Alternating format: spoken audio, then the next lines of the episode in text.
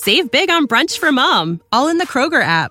Get 16 ounce packs of flavorful Angus 90% lean ground sirloin for $4.99 each with a digital coupon. Then buy two get two free on 12 packs of delicious Coca Cola, Pepsi, or 7UP, all with your card. Shop these deals at your local Kroger today or tap the screen now to download the Kroger app to save big today. Kroger, fresh for everyone. Prices and product availability subject to change. Restrictions apply. See site for details.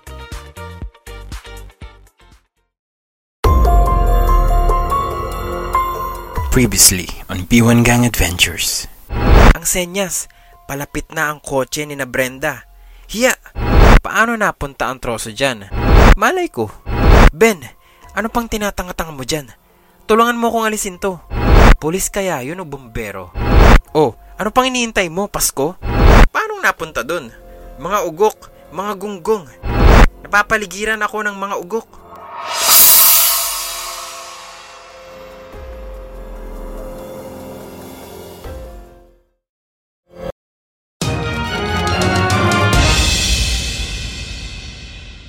Kabanata 20 Ang lihim ng talaba Magsasalita pa sana si Eric nang patahimikan siya ni Brenda. Tumahimik ka, nag-iisip ako. Pinaligiran ng mga sasakyan ni na Tenyente at Hepe ang kotse ni na Brenda. Mabilis na bumaba ang mga sakay nito at pinalibutan ng kotse. Pumarada naman sa likod ng BMW ni Eric sina Mr. Rodrigo. Wala na silang kawala. Naglapitan na rin sina Joe, Kiko at Boging. Pero pinapunta ni na Mr. Rodrigo at Cabo Leon ang mga ito sa likuran nila. Mahirap na at baka may mangyaring hindi inaasahan. Huwag kayong magsasalita, bulong ni Brenda sa dalawang kasama. Bayaan nyo akong dumiskarte. Nag-ibang bigla ang mukha ni Brenda. Umamo ito at nagkunwaring nagulat pa sa mga nangyayari. Hepe Hener! Malugod na malugod na pagbati ni Brenda sa pulis. Bakit po? Nadiskari lang hepe. Bukas na bukas ang mukha ng babae. Huwag ka nang magkunwari Brenda. Brenda? Sinong Brenda? Patay mali at inosente pa ring tanong ng babae na lumingalinga pa. Parang hinahanap ang tinatawag na Brenda. Tumaas ang mga kilay ni Mr. Rodrigo Mapapahiya si Narufa at Nanet sa pag-arte ng babaeng ito. Huwag mo na kaming gimikan, singit ni Teniente Toledo. Ilabas na ninyo ang ninakaw ninyong rare coins kay Amang Daste. Nagnakaw? Ulit ni Brenda. At bakit ko naman nanakawan ang sarili kong ama? Biglang naging mabangis ang mukha nito. Parang nainsulto. Siguraduhin lang ninyong may matibay kayong ebidensya sa binibintang nyo pananakot pa nito. Natigilan si Hepe Hener. Kung tutuusin ay wala pa nga silang ebidensya laban sa mga ito. Hindi pa nila natatanong si Monalet dahil hindi na sila nagkaroon ng panahon. Yon ang sabi ni Amang Daste, wika ni Mr. Rodrigo. Natawa pa si Brenda. Ulyani na ang tatay ko. Matanda na yon, kaya mahina na ang ulo. Itinuro pa ni Brenda ang sintido niya. Sinungaling! Sigaw ni Dayo. Kayo ni na Monalit ang dumukot sa akin para manakaw ang antigo ni tata. Ikaw ang sinungaling. Dinadamay mo ko dahil gusto niyong makuhang mag-ina ang mana ko mula kay Itay. Sigaw din ni Brenda. Bumaling ito sa hepe. Sino ba ang paniniwalaan nyo? Ang musmos na yan o ako?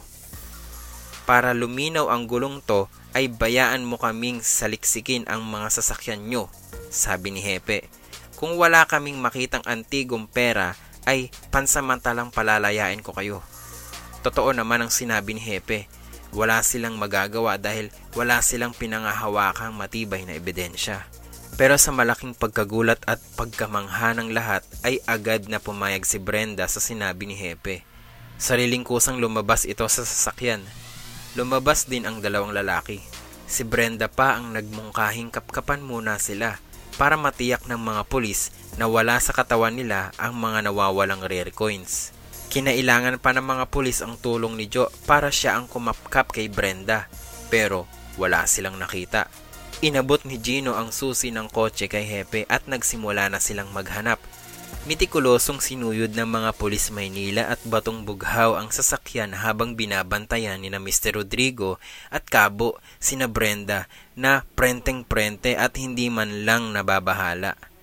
Walang pinalusot ang mga iyon. Kahit ang kaliit-liit ang sulot ay kinilatis nila. Mahigit kalahating oras nang hinahalughog ng mga pulis ang loob ng sasakyan pero wala silang makitang coins Ni kahit anong kahina-hinalang bagay o taguan ay wala silang natagpuan. Inilabas na nga nila ang mga silya ng kotse ay wala pa rin.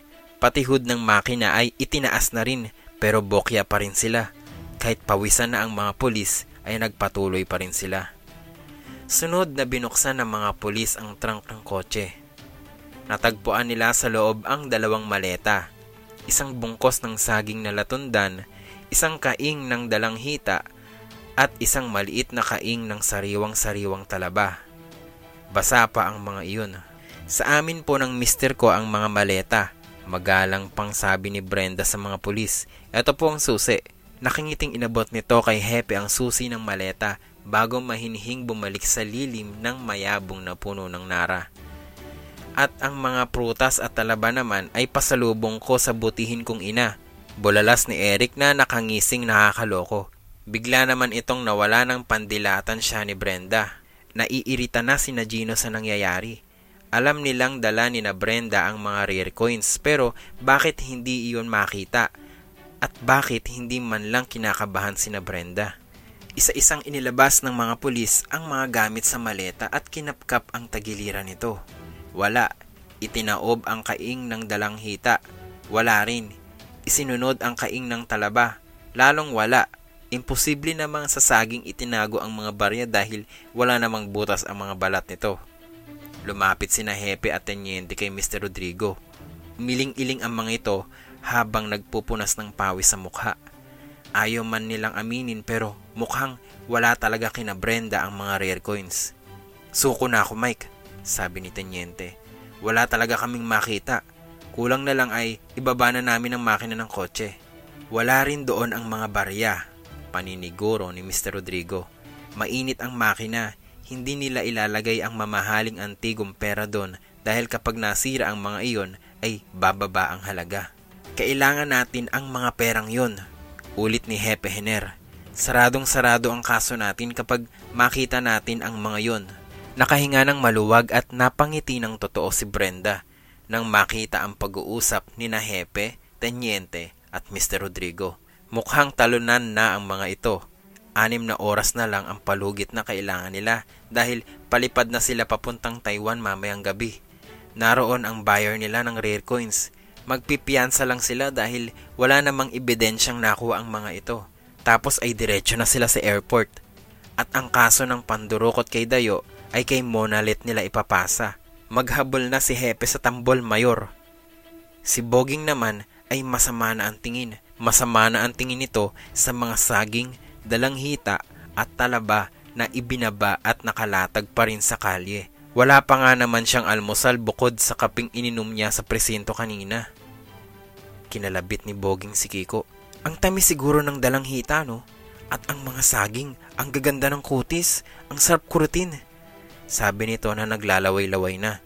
Medyo naiinis si Kiko dahil mukhang matatalo na nga sila ni Brenda e pagkain pa ang iniisip ni Boging.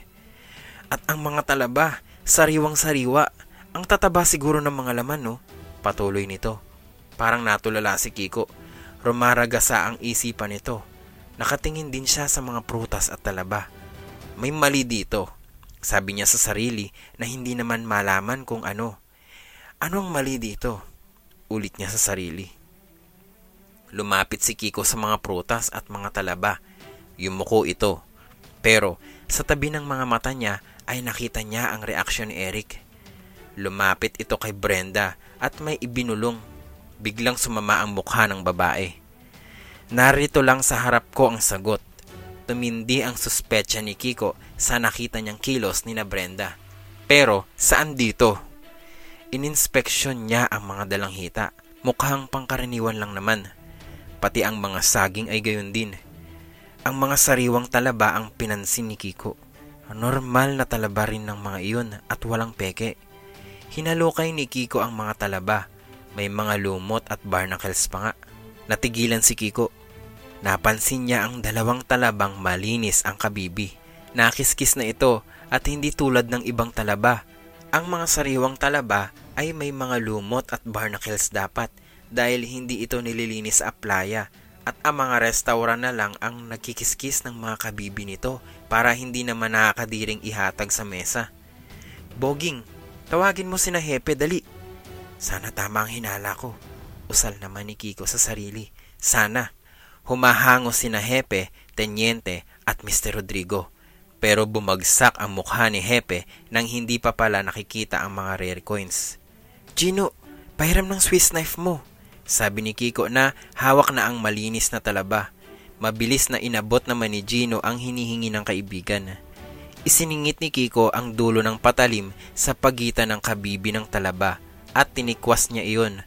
Ang laki ng pasalamat ni Kiko nang may nahulog na maliit na plastic. Dalawang rare coins sa loob ng plastic ang nahulog mula sa talaba. Binalot muna ni na Brenda ang mga barya sa loob ng plastic bago ipasok sa loob ng talaba. At kaya malinis ang dalawang talaba ay para magsilbing palatandaan na nasa loob ng mga ito ang rare coins. Ibinaling nila ang pansin kina Brenda. Parang tulala ang mga iyon. Pagkatapos ng lahat ng metikulosong pagpaplano at hirap sa panlilinlang ng mga tao ay nateklo sila dahil lang sa makukulit na bata. Mabilis na angil ang itinuon ni Brenda kay Kiko kasabay ng pagsugod niya pero pinaligiran na sila ng mga pulis. Ilang segundo pa at nakaposas na ang tatlong salarin.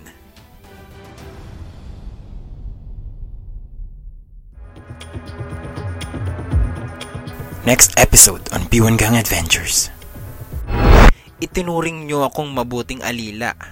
Alila, hindi nyo alam dahil hindi naman kayo interesado sa buhay namin maliban sa pagtatanim namin ng maayos. Wala na nga ang anak kong si Lily.